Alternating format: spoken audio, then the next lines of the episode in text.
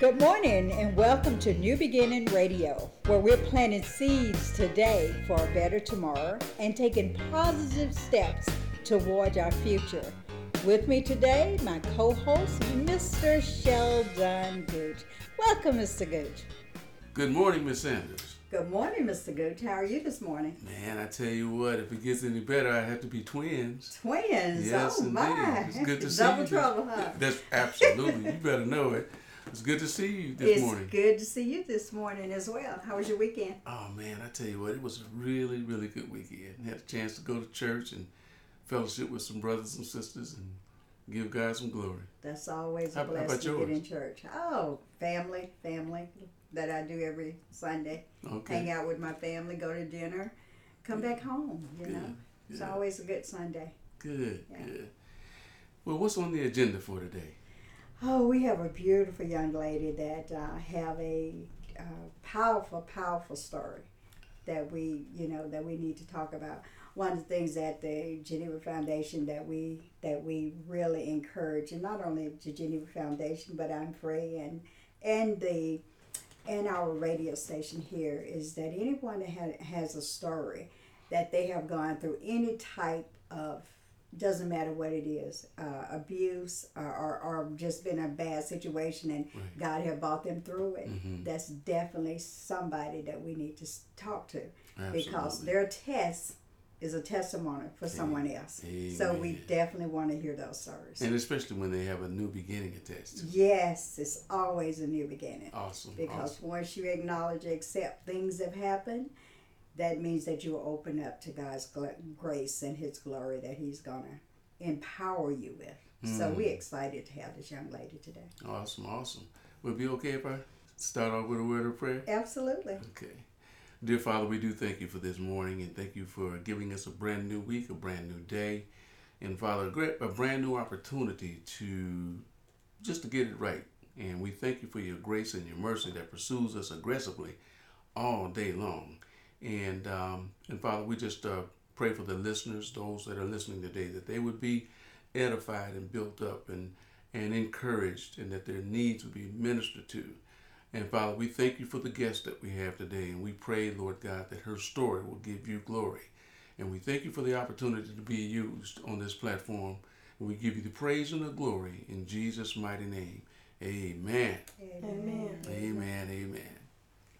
So um, I'm I'm delighted um, because you have been talking about this incredible young lady, and you've promoted her last week, and you've been talking about her through the week, and I'm just I'm just excited and delighted at the opportunity and the privilege, and the distinction to be able to introduce her this morning.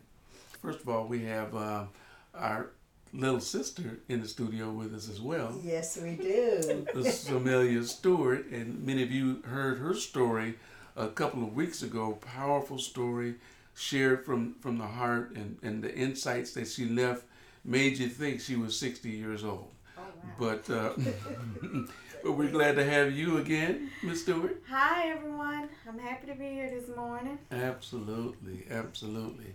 So, um, well, I'll go ahead and introduce our guest, and then I'll let you guys take it away. So, we have with us a lady who has overcome some seemingly insurmountable challenges, and she she does not look like what she's been through. Her smiling face is bringing sunshine into the studio this morning. Mm-hmm. So, her name is LaSanja Lightfoot. How are you doing this morning? I'm well. I'm well. You look well. Well, thank you. so we're glad you're here, and uh, we're excited about you being here and willing to share. And um, again, we pray that our listeners will be encouraged and inspired by your story. awesome. Thank you. Tell us a little bit about yourself. Uh, so my name is LaSanja. I am 44 years young. I just turned 44 uh, a couple of weeks ago. Go All ahead. Uh, October 29th. I'm a Scorpio. Watch out. Um, I have two sons. One is 22 and one is 15. Wow. I am a single parent of two boys, which is a challenge within itself. Oh, yeah. Um, I work at a community college, a local community college, where I teach. Uh, I work with the adult education department. Really? where I teach uh, career awareness.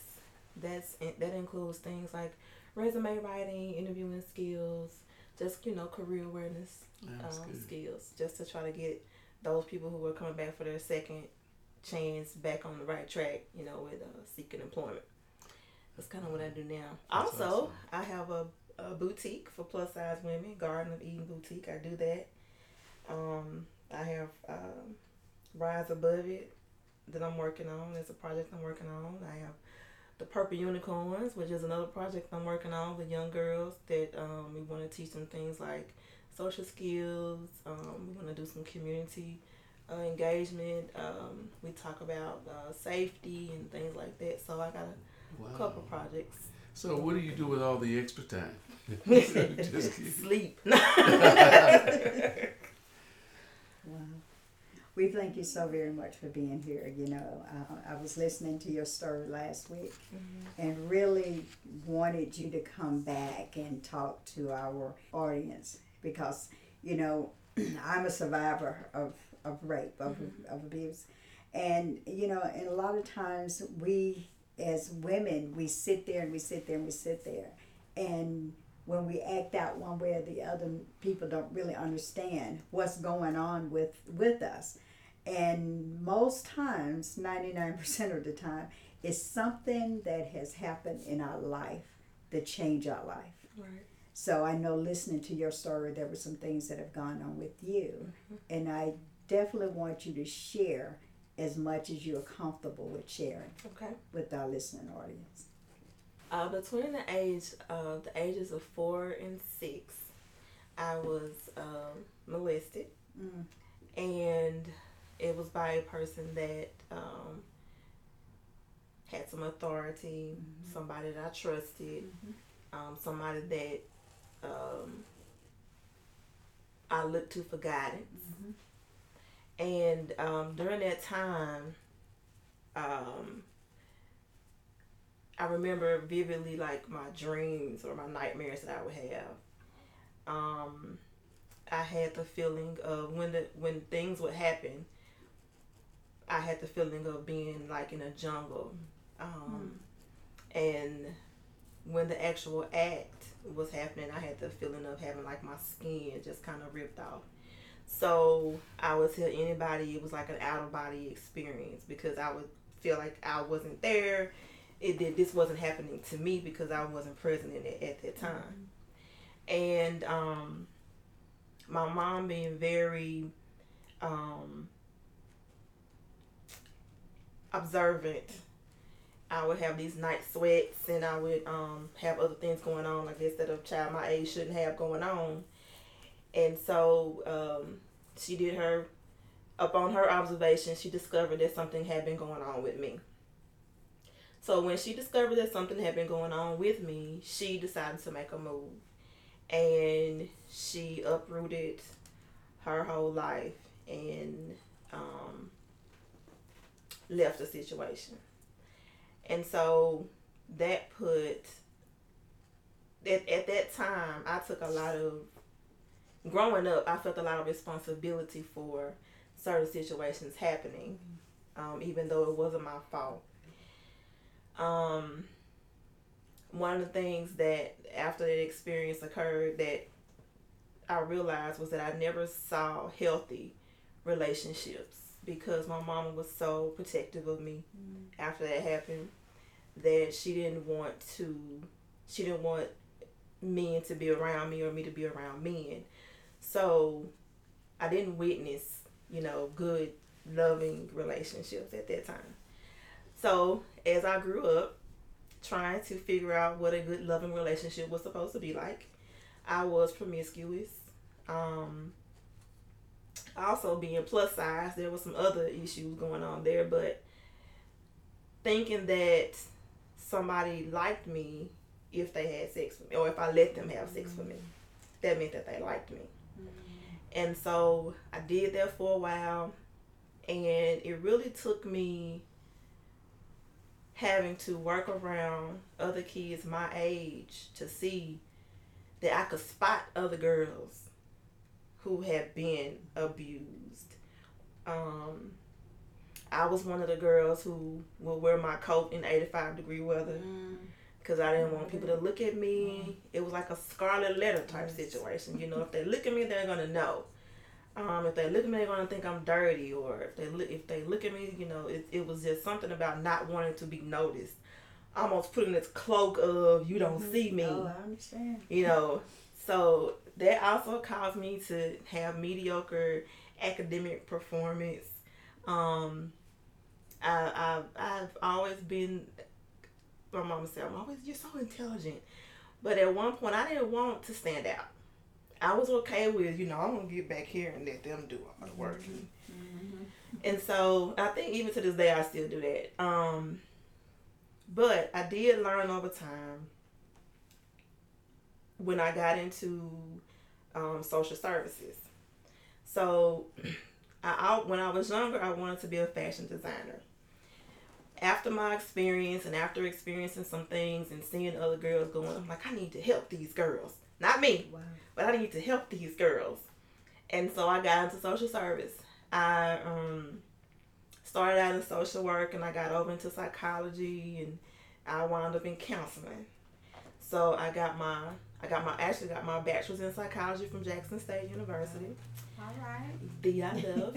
um, then I got my master's in guidance and counseling from Jackson State University. And then um, after working in the field and getting some experience, I went to Mississippi College and started a doctoral program out there that I hadn't finished, but it was um, also in counseling. During all this time, I worked in the field for since I was 13. When I was at the Boys and Girls Club, I was a volunteer. Um, and I tell anybody, you know, one of the biggest things that kept me out of trouble was my mom was like, "You're gonna be somewhere all day." and since they didn't have any openings, she threw me in there as a volunteer. And so I was there all day, like I was at work. Oh. And um, I would be there. She would drop me off on her way to work, and she would pick me up when she got off work. Right. Kept me out of trouble. That's So, good. Make I- a note on that. yeah. Really? so I also had an opportunity to be a staff member, which made me have a little bit, feel like I had a little bit of Mhm. authority as well. Um, so I left that and I stayed working with the kids. I worked at uh, with Catholic Charities at our house shelter. I did that for a while, for about Mhm. five years. I transitioned from Catholic Charities to Mississippi State Hospital, still working with the kids on Oak Circle. I did that for about five years. Um, so I've seen them from coming off the street into the shelter to being institutionalized, Mhm. and then I round up, I round all it out. We're working doing in home therapy. I worked at a, at a company and I did in home therapy, and I worked there for like nine years. Where I moved up from being a therapist to actually being a supervisor. Um, It's amazing. and, and and during all of this time i kept wanting to tell my story um but working for other people i never knew how i never knew when it was appropriate Yeah. you know i never knew how much should i say and um you know i didn't want one of my one of my um youth to be in their sessions and yeah miss Lightfoot said she you know Oh, it, it's wow. it's always just been something in the back of my mind so but what i learned through what i learned through all of that even when i started going to college after i got my bachelor's i realized that nobody can take this from me at a very young age somebody took something from me Mm. i had no control Mhm. From then until i decided that i know how to get my control i have to go do things that i can control that That's people it. can't take from me That's it. Wow, that's good. That's it. So when I started doing that, it not only helped me kind of self. It, it, it not only helped me have more self awareness, it also helped me with self with my self esteem, because not only had I had those issues, but I was you know overweight and I wore thick glasses and I had other stuff going on. But once I realized, you know, hey, and after I uncovered, okay, let me just say this. Mm-hmm. After all of those years of piling clothes on, once I put took that off, it was like, damn, what's that? when did that get there? It became it, it became more relevant to me that I have something to offer, not just to a male. You right. I need to get out here Yes. and start working some stuff. Yes. So I started wanting to work with the kids, and I, um, you know, and trying to spread the word about self awareness and you know self control. Because one thing that I did learn was that there were a lot of things that I did because I chose to do it. Being promiscuous was a choice. I felt like I had to do that to make because it was gonna make me feel good. Yeah. I wanted to tell other young women that you don't have to do that. You know, my thing is abuse. Although it's a horrible thing that happened, but abuse is no excuse. Yeah. When I worked at state hospital, when I worked at the shelter, you know, these girls would come and say, "Well, my so and so did this to me, and that's why I'm doing this and doing that." Mm-hmm. I'm like, I want to say it happened to me too, but I'm not running around here, you know, cussing people out and talking crazy to them. Right. So abuse is no excuse. That's true. So my big campaign is, like with the Boys and Girls Club, what it did for me, it was a resource. Mm-hmm. My campaign is, you can get through anything if you have the right tools in your toolbox. Mm-hmm. So I just want to provide people and and give young women tools to use to put in their toolboxes. Just name one of those tools that that um, you can give to someone, provide to someone, and they can use right away and see the results. So one of the resources that I do know that does work is community service. Going out and helping other people, it kind of it takes your mind off what you're going through and helps you not only be a servant, but it switches focus. It, it switches the focus of what you've been through, what you're going through to say, I'm not the only one that this happened to. You know, this is now I'm not the only one that this has happened to. So how can we grow from this experience? It's powerful. It happens. It it and that's almost the only thing that kind of brought me to the point where I'm com- I'm comfortable with talking about it because I know I'm not the only one it's happened to. But I do know a lot of women that still struggle with maladaptive behaviors, mm-hmm. Mm-hmm. Absolutely. even in adulthood, Yes. Right. because it happened. Yes. And you know, I have relationship issues just because of the control. Don't try to control me. you know, I, I hear I I want you to submit to my husband. You are not my husband. Don't try to control me. I've been in a situation where I had no control and I just it's hard for me to relinquish control over certain things. Yeah, of course. Mm-hmm. You know, so I never want to be that vulnerable because the that's what it was Yeah. So. vulnerable. Mm-hmm. And so when we get vulnerable like that, it it affects us to the point where we almost, you know, shrivel up into a mm-hmm. little a little sheltering because we don't know what's coming next. That's true. Right. Let me let me ask you. Let's let me go back for a moment. You talked about your mom. Mm-hmm. You know, and and I can I can relate to that. So let's just talk about your mom a little Okay. bit. And and and and I was listening to what you said. The moment you, I'm gonna get emotional. moment you told your mom, she packed everybody up And, and she got away. she got away. And because she loved you so much because i have seen and heard so many stories where the mother chose to stay and put the daughter out. Mm-hmm. So to be able to have that mom to say hey I, I know i trust you i believe in you. You know you said this happened i believe in you. I don't have to go ask him a question. I trust you and believe in you. Mm-hmm. And to be able to say i am leaving and not take anything i don't want nothing i just want my children That's it. that is so powerful It is tell me about your mom My mom is awesome. Um, she's hard. My my mom is hardcore now, but she's um. She's a baby sister, so she has older brothers, and she grew up kind of tomboyish. Um, so a lot of the the emotional, uh, frou frou stuff that I do, she doesn't really understand. um, but anything that I want to do, anything that I ask her for, she is my biggest support. When you said when you talked about tools, I need to go back because my mom is probably the most important tool in my toolbox. Is my support system. Wow. yes She um, I think I'm about to get emotional. she um she's like my rock. She she'll let me talk about stuff, but she'll come back like with some reason. She's like, "Well, I hear what you're saying, but um, but at the same time, she'll tell me because she doesn't want to push me to a point where I feel like she's making decisions or anything. She'll say, "Well, if you like it, I love it." That includes people that I've dated that she didn't really like. Um, or she felt like I didn't need to be with, but she said, "You will see. You know, you will when you decide that you're tired of it, you will you leave that situation." And she says that if you like it, I love it, um, because she loves me, Yes. and um, she always she's such a beautiful spirit. She actually works for Jackson Public Schools as an officer. And she touches so many children's lives. Mm-hmm.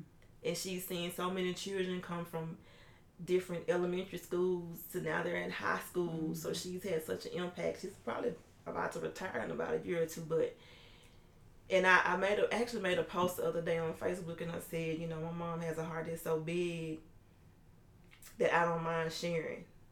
Wow. I've shared Yes. her with a lot of people Yes. And she has a lot of love to to give. And um I'm just grateful that she was the strong woman that she was and made a decision to leave. Because when she made the decision, like we were pretty much like out homeless. Wow. Um But, But you know what though, and and I, I like what uh, Miss Sanders said that she packed up and you know just she left. booked it. But and, and there are some people like you said, Miss Sanders, that will put the child out. Mm-hmm. But then there are those who will just allow the child to continue to be uh, vulnerable Absolutely. and and let all parties stay in the same location. And either, either way, that's that's not good. So to be able to just say, look, let's get out of here. Um, that is somebody who's really thinking about your survival.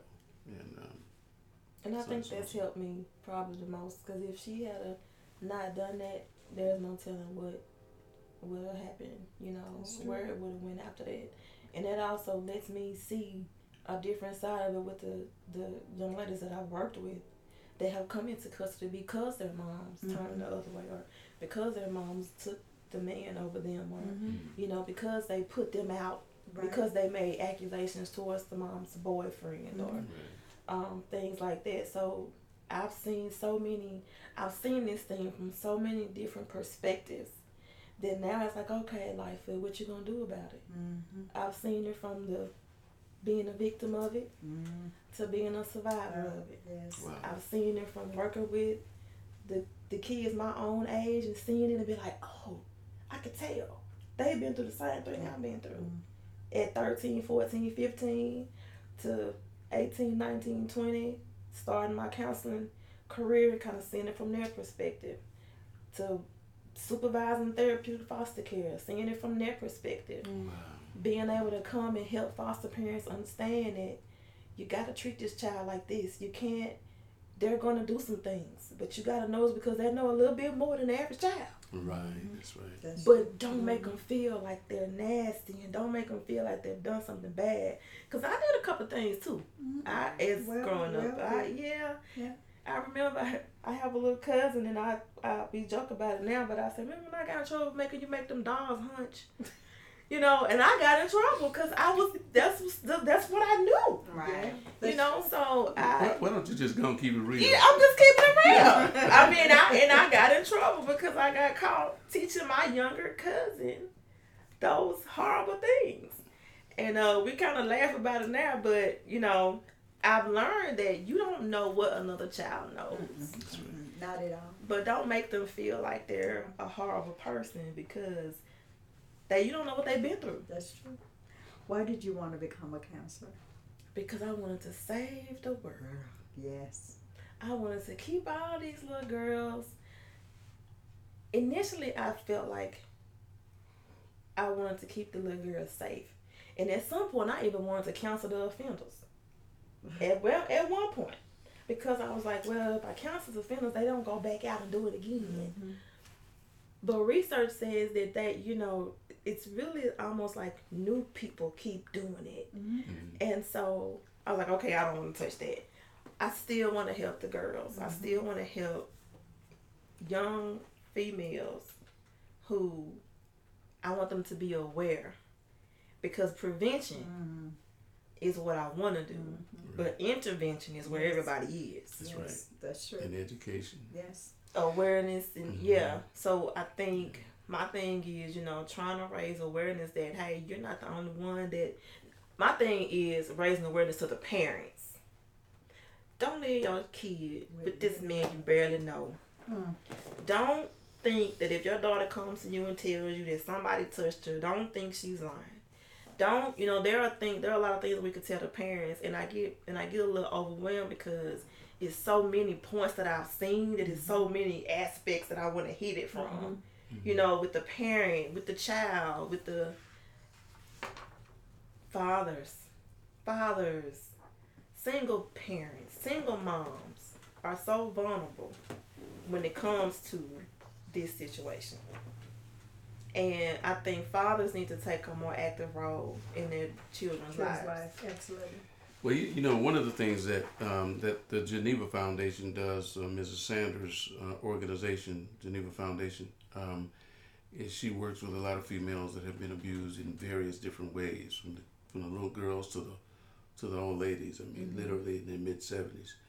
Um, and we recently we've been talking about this um, because when a female gets hurt, she carries it.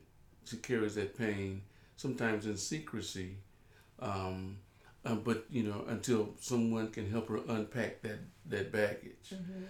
But when a guy gets abused, he goes and abuses someone else, and so you know for me, you know having spent so much time in prison, and now in with the realization that most of those guys that were there and you were talking about the guys that's reasons and so we are trying to do a joint effort and diversify our, our work so that the guy that did the harm can come to grips with himself and really go down on the inside of himself and say yeah i'm i'm, I'm, I'm there too they just don't talk about it Right. and uh, because they think if they tell, then you know it exposes them and makes them even more vulnerable.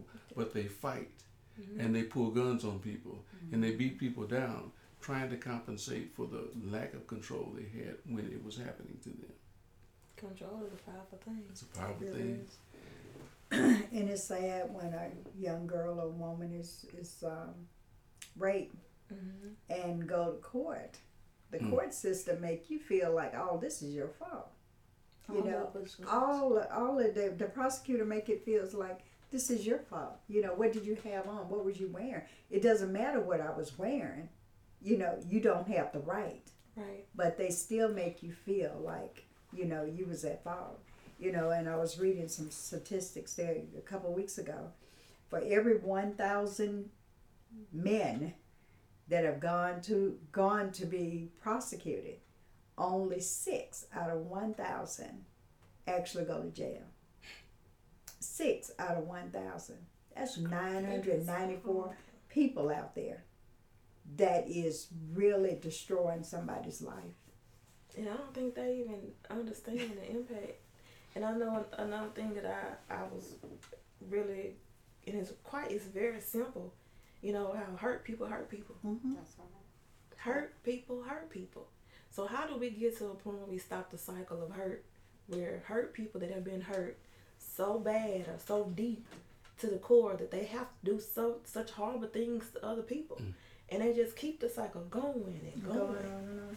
You know, and it's amazing because, um, you know, even when women are abused, you may hear of a, a woman, you know, dogging men from here to here. There's a reason for that, Mhm. you know, and we go through all these different cycles. You know, I'm going to get him, I'm going to get that person before they get me. Mhm. You know, I used to sit there and I used to have all these crazy thoughts in my head.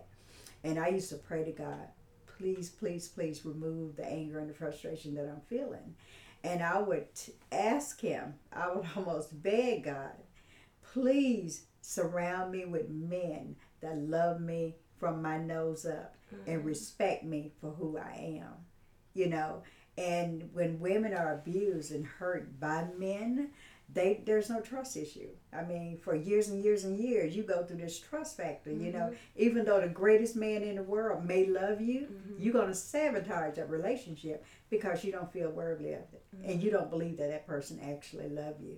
So sometimes it takes being not wanting to cause the same pain that someone caused you. And I know that was always my thing. I do not want to hurt anybody the way that I was hurt. You know, even when the emotion came, I would always go find something positive to do for somebody so it would remove that anger and that frustration that I felt. And the moment that I reached out to a total stranger or somebody in the neighborhood or somebody that was going through a bad time, it always made me feel better to be able to help somebody else. And it it could be cooking cornbread. I'm serious. Cooking corn. I cook for the neighborhood when stuff goes on with me. Say I got used to it now, but I but but I would. That was my way of coping and my way of saying I cannot fall into this negative negative pattern that so many others have fallen in. Because you could be anybody on the street, and my mother used to tell me if there's 10 women in the room, you better make sure you're the lady. And I've always thought, every time there, there was a thought process in mm-hmm. my head, okay, I'm supposed to be the lady no matter what. So sometimes we just have to, you know, say, hey, enough is enough. That bus needs to stop right here. I don't need to transfer my feelings, especially negative ones, to somebody else. And I think people also don't understand the impact it has on parenting. Yes.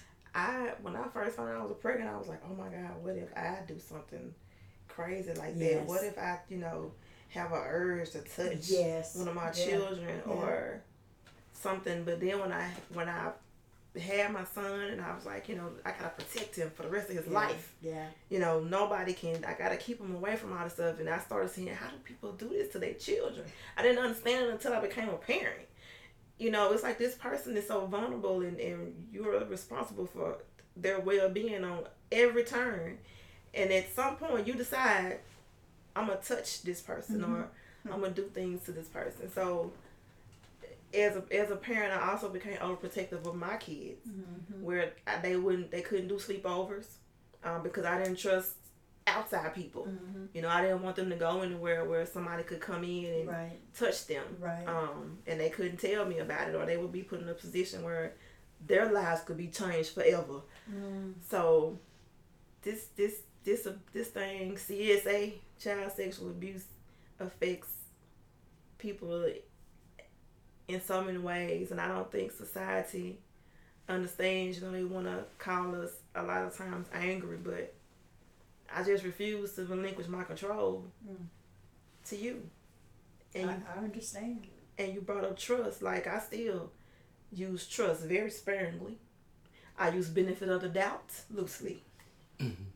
I give you the benefit of the doubt. It's up to you to earn my mm-hmm. trust. That's it. That's it. That's good. And that's just Yeah, kind of that's how I roll these days, you know. Yeah. I feel like she, she's covered so much in her story. I have questions in regards of. I feel I think you kind of touched on it. You and Miss Aaron's kind of touched on it with hurting people, hurt other people, and I know that for myself that I was just reading something when you mentioned um, CSA when you say child sexual abuse, and we definitely underestimate the different effects that that has on an individual during those de- developmental ages. You know, just trust and love, and how for myself, you kind of used um, your experience to kind of propel you. Um, I think about your mother and allowing you to go to to work in the different boys and girls club. So those were some seeds that were planted up for you to move past these circumstances that you've gone through and to use your life to be a blessing to somebody else. Uh, for myself, I can say that sometimes um, it just it didn't just affect me from a romantic relationship, but even you know my career and just uh, a, a lot of it just trying to step out and and really believe in yourself. Because you know, in order to be successful, that's the first thing people tell you, right? They say, Yeah. believe in yourself. And when something like that happens to you, it robs you of your innocence and your self worth. And so for me, for a very long time, I didn't feel like I had anything to give. And when I did give, I gave too much until it was a form of abuse. So when I, and then sometimes I used it honestly, I can look back at it. Um, it was a form of manipulation because I thought that if I gave you everything that you want in return, you would give me love. Mm-hmm. Or the opposite, I won't give you nothing at all Mm-hmm. because I don't feel like you think I'm good enough. So I just listening to your stories, I just want, you know, our listeners to know that this is definitely something serious. And it's not just um, it, it affects every stage of your life in every area. I think sometimes when people think of sexual abuse or trauma, they just think that's what it is sexual, you know, your romantic relationships. They don't understand that it affects um, the psychological aspects of you, your career. It bleeds into your your physical, your health, your mental Yes. health, even your relationship with God.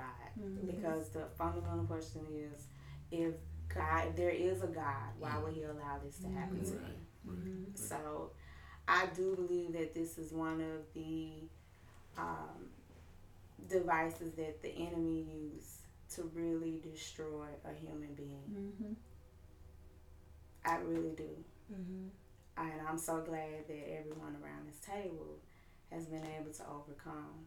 And not only been able to overcome it in their own lives, but have dedicated their lives to helping somebody else. Wow. Yeah. That's, that's a good word. That's a Yeah. good word. I want to ask you do you see yourself then an overcomer? I do. Do you feel like you've got the victory over victimization? I think it is a constant working program. I am under construction constantly. One of my favorite mythical creatures is a phoenix because I feel like when something when something when trauma happens to you when you go through all of these different things you almost have to shed Hmm. some things away and let them burn and come out anew. Almost like being baptized. And so I feel like as far as a victim, I no longer feel victimized.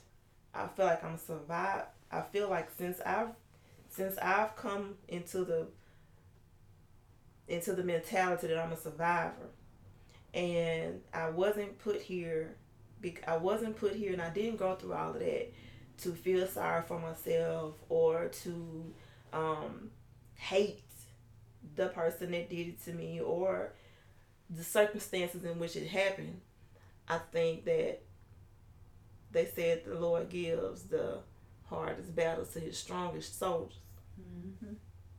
And I think I've been on this battlefield for a while, you know, and I'm just gonna continue to fight this fight. So as a survivor, that's what I do. I fight this fight. That's awesome. Well, you're you're a champion in, in my opinion, and um, and a, definitely a leader and a champion and, a, and a, definitely a winner. And I had someone ask me not long ago, "Why do you keep calling me a winner? What what gives you the right to call me a winner? You don't really know me." Mm-hmm. And I said, "Well, I know that it's in your DNA, winning." And he said, "Oh, why you say that?" I said, "Because 10 million sperm cells." Mm, 10 true. million sperm, mm-hmm. sperm cells were were pursuing hot pursuit of the egg, mm-hmm. but you got through. You got through. You know, and, and the Winans have a song that says millions didn't make it, but I was one of the ones.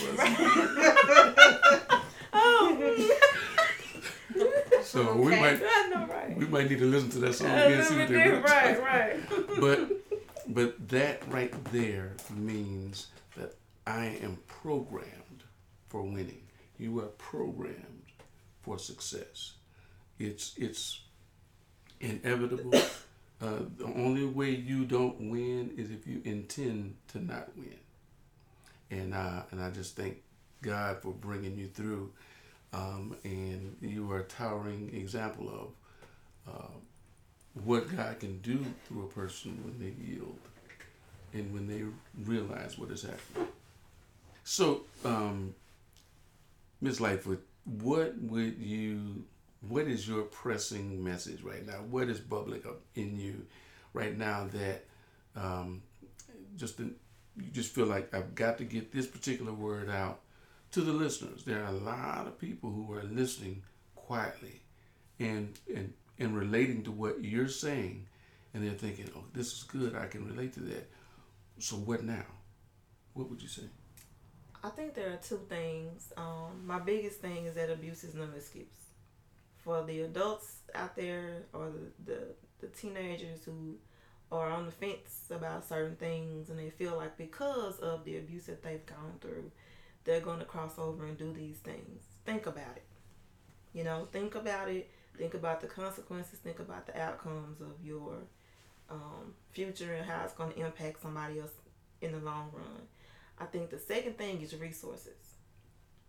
I think if it wasn't for resources, in my situation, I don't know where I would have been. Mm.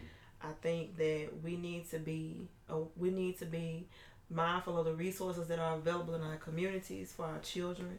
We need to be available. We need to be mindful of resources that are available for parents. Um, there are parenting groups in different places. There are um, different organizations that hold parenting classes. There are um, boys and girls clubs are still open. I think. Yes. Um, definitely, you can take children there, and if they're if they're too, and you know they actually cut off the age that they take. Um, boys and girls club used to take teenagers. I think they cut the age off. So now that leaves that gap for you know, well, what is my child gonna do? Let them volunteer somewhere. Let them go there for free. They'll work for free. It'll That's build good. some character, and they'll get some skills, and it helps build their resume. I made my my child that's 22 now. I think he was 16 or 17. He volunteered at the Perkins Center. Oh, He volunteered at the Perkins Center for like three summers, and Wow. it kept him out of trouble. And the the that's the the godly things that he learned there, he hasn't forgotten them yet. You know, well not yet, but he hasn't forgotten them. Right. Um, and he was in a leadership position, and he learned leadership from doing that. So I got that from my mom doing it to me, and I passed it on to my son. And I just think, you know, we just gotta break these cycles. You know, I used to serve on the on the board for the Perkins Foundation, Mm. and um, you're right. They they have a good, solid curriculum and program that they, that's there. Um, so, the Geneva Foundation is is going to be doing group sessions and classes for females starting the first of the year. Um, I, I mean, I'm speaking for Miss Sanders, but she's right here. I, I think she would love for you to come in and be a part of that facilitation. Absolutely. You know, you know, one of the things that I always I was talking to a lady today that um, someone had given me, given her my number to call, and um, she said, "I don't know how to tell you this. This is the conversation we had." She said, "I don't know how to tell you this, but I've been abused. Now I don't know who she is. Never met her. She has started telling me her story." And she said, I've gone through this for 50 years. And she says, and this is probably the fifth time that I've talked about it, but I got your number. And she says, When are you having a class? And I said, The first of the year. And she said, Will you keep my information? Can I come? And I said, Well, what? I said, What made you want to call me today? She said, I'm sick and tired of being sick and tired. I'm sick and tired of not being in. Uh, I'm sick and tired of not being anybody. Wow. She said, I don't feel I'm important. I don't feel like I'm needed. I just feel I'm just walking here. Mm-hmm. And I can understand and relate what that feels like. just walking, taking care of brothers and sisters, and you just existing. You know, that nobody cares about you, nobody love you. There's not a comfort, comfortable place to go. You know, who am I going to tell? They tell me to shut my mouth. So I understand what all of that feels like. And for her to be over 50 years old and held this for 50 years and still saying, I don't feel like I'm nobody important. That's sad. You That's know. so sad. and the And- thing is, she she will, without some sort of an interruption, intervention, you know, some s- ripple in the course of thing, the way things are going, uh, she will end up dying a life she never lived. You know, and that's what you know what is meant sometimes when people die when they're young. We don't get a chance to bury them until they're 60, 70 years That's true. old because they were carrying this dark pain and this bitterness and this hurt. You know, and it's, it's so amazing to me that someone can just actually come in and abuse someone and take everything away from them. Everything that you have no right to take. Hmm. But you take it just like it's, it's yours, and it's not. And I just don't feel nobody has the right to take anything. You know, my mother told me the only thing that you ever have to give a man that you love is your body. Right. That's the only choice.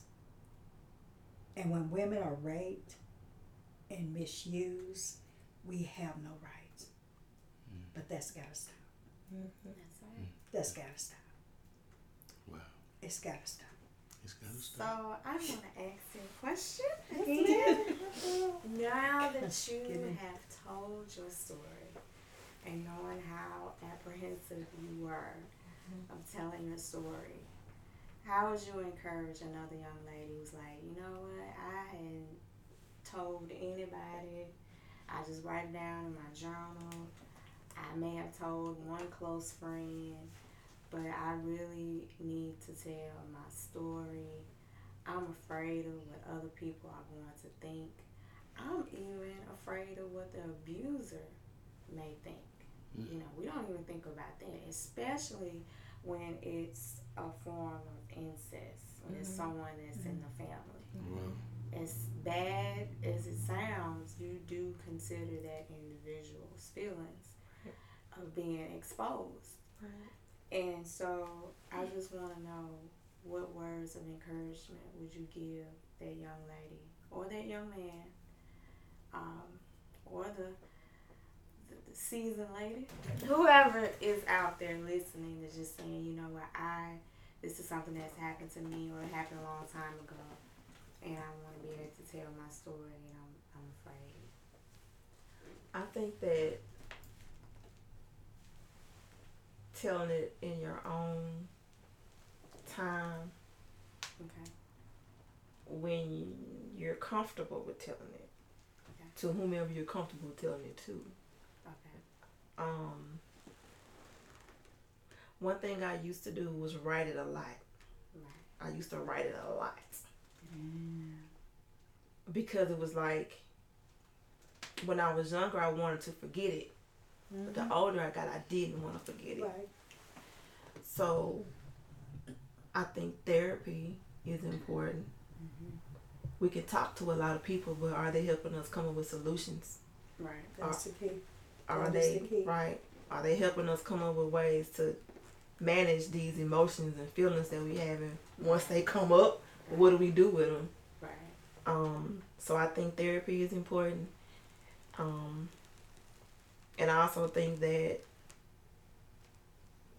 I think writing though is a big step, you know, because once you put it on paper, you can kind of reflect and kind of see kind of the course of how things happen. Because sometimes I get confused on dates. Yeah. That's why I say between the ages of four and 6 Mhm. because I don't Absolutely, remember how old I was. True. You know, as far as I'm concerned, I wasn't there.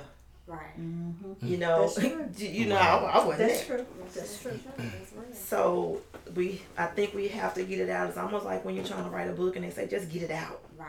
That's another thing, you know. And depending on why you're getting it out, like if you want to help somebody, you know, you wanna you wanna tell it in a certain a certain space. If you just doing therapy, you're gonna tell it in a certain space. If you're writing a book, you're gonna tell it to the whole world, you know, Right. because it's gonna be in your book when you put it out there. Right, right. So I think it's just, you know, take your time and figure out how you want to do it. Um, but I definitely encourage people to go to therapy, not just because that's my field of study, but because I went. Right. Okay. I went to therapy when I was going through some other things in my life, Right. and my abuse came up, Right. And I was like, man, I thought I dealt with this Mm-mm. Right. It's Right. an ongoing thing. Mhm. ongoing thing, It's an ongoing Wow. thing. It pushes you from one place to the other. right? And in that anger and that frustration, that decision you make determines who you're getting ready to become. Yep. All the time.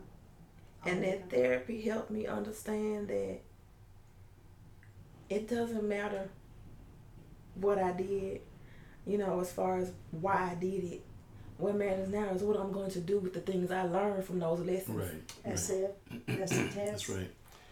And I decided to, I need to get out and help somebody and do something. And that's when I kind of decided I wanted to tell my story, but I didn't know how. Right. I didn't know what platform, right. you know, who do I talk to? Who do I tell?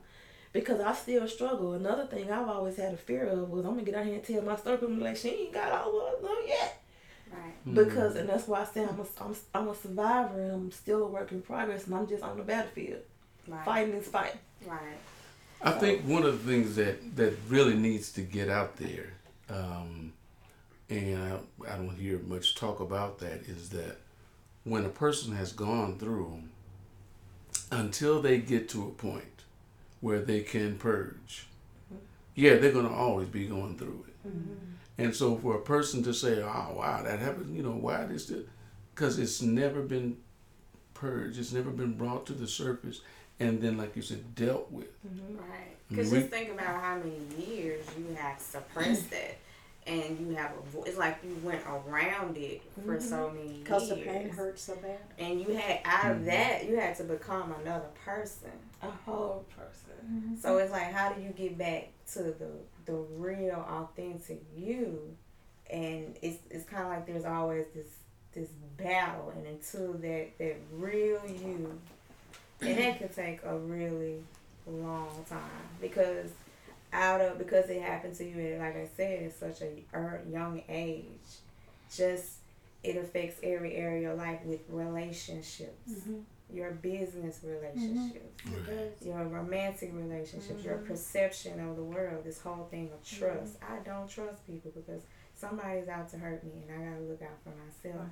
And as you go to therapy and you realize, oh, this is the reason why Mhm. I have issues of avoidance. Right. This is the reason why Yes. I escape. This is why I have all these these and outside of that these um, self defeating behaviors. Out of there I eat eat a lot. Right.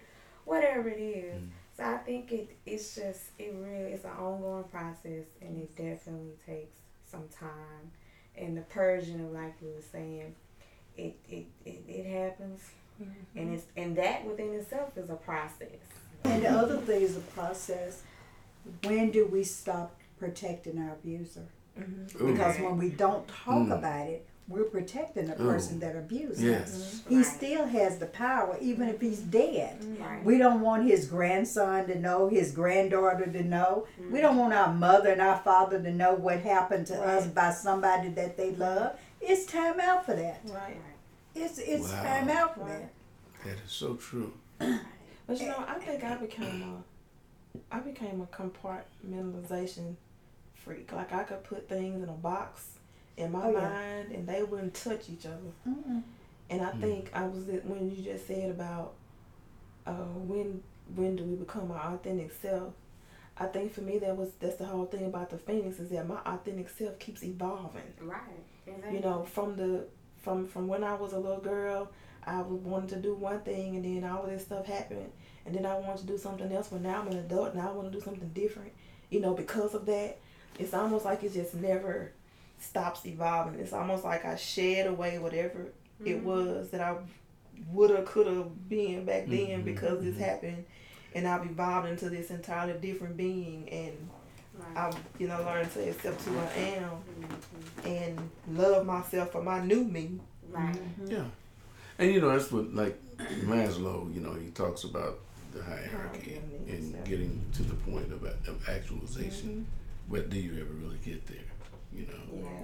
Yeah. And um, and so that's but we were we did a, a, a workshop today for um, called Suddenly Free. Now what? But we're dealing with ex offenders, and um, one of the things that we noticed, particularly about the females, uh, Miss Sanders was there. She cited one of the statistics that said over seventy nine percent of women who are incarcerated, and um, it, it was a pipeline to the penitentiary when they got abused. Mm-hmm. And then also, there's a study that says the longer they're incarcerated, the more they reenact the abuse, and it becomes almost so current. Yeah. Mm-hmm. Well, You know, and how do you replace those? Well, I know for myself, how do you replace those negative thoughts that pushes you to do something negative?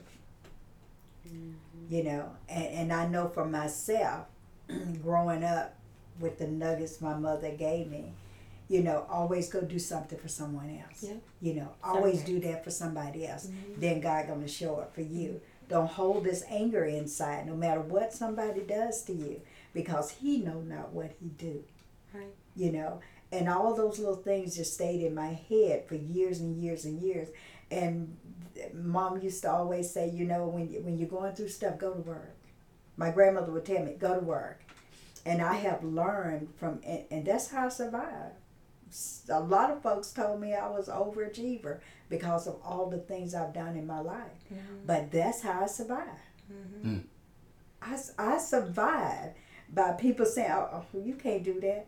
Oh, I stay up all night Mhm. just to research how I can do this so I can show you that I can't. I'm serious. That's how I survive, you know. And she would always say, if you go to work, you can pay your light bill on Friday. But if you sit at home, lights gonna get cut off. You ain't gonna have no apartment. You ain't gonna have no car. You ain't gonna have no nothing. Mhm. I tried that and it worked. Mhm. I didn't have no apartment, no lights, no house, no nothing. but when you get up and move to do something positive, no matter what happens, no matter how hard it may be, if you can just push your way through, it mm. gets easier each time you push your way through. That's how I survived.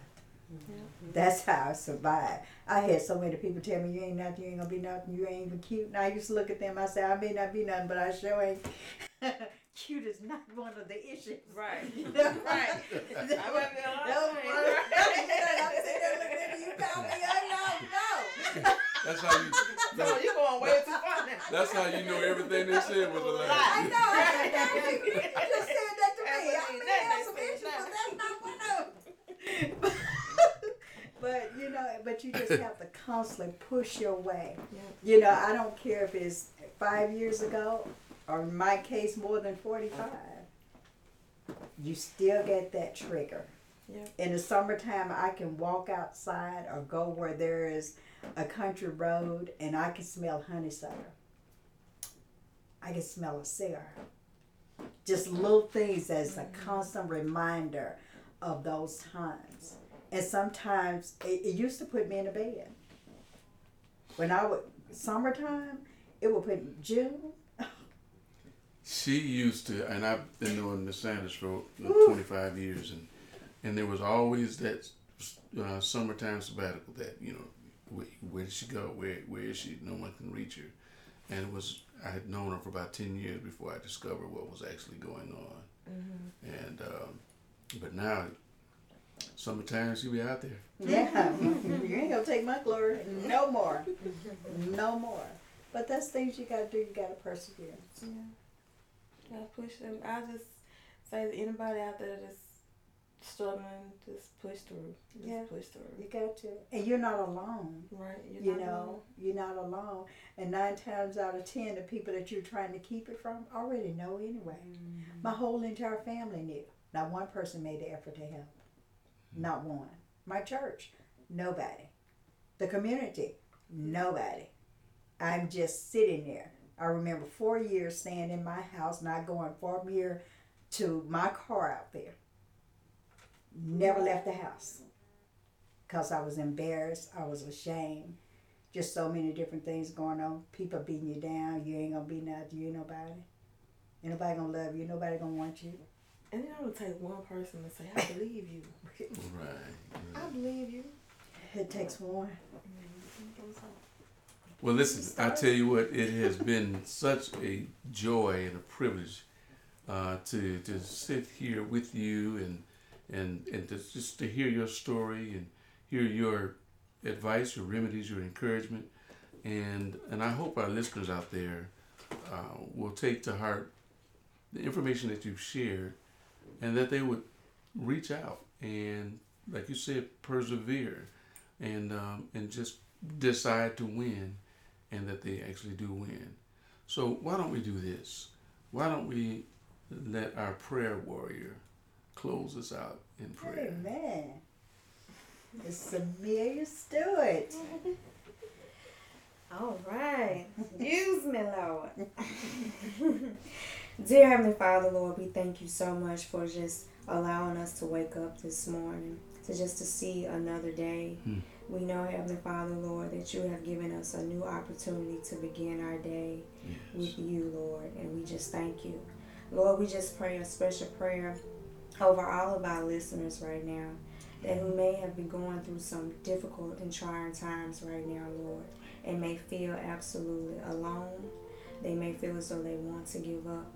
And I pray, Heavenly Father, Lord, that in this moment, Lord, that you will cover them, Lord, to remind them that greater that is in me, that he that is in the world. Hmm. To know that, Lord, you will supply all of our needs according to your riches and glory, Lord.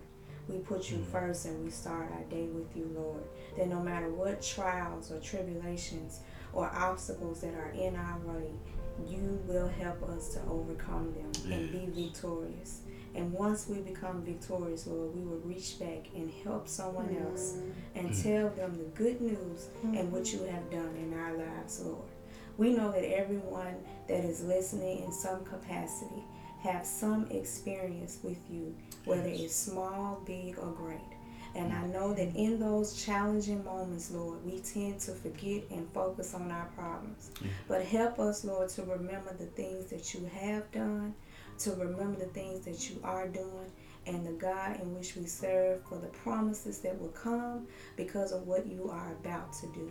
And we give you all the glory and the praise. I pray for our listeners, anyone that may be struggling with had struggled with any form of sexual abuse or any abuse or trauma at all. God, we know that you are a comforter, Lord.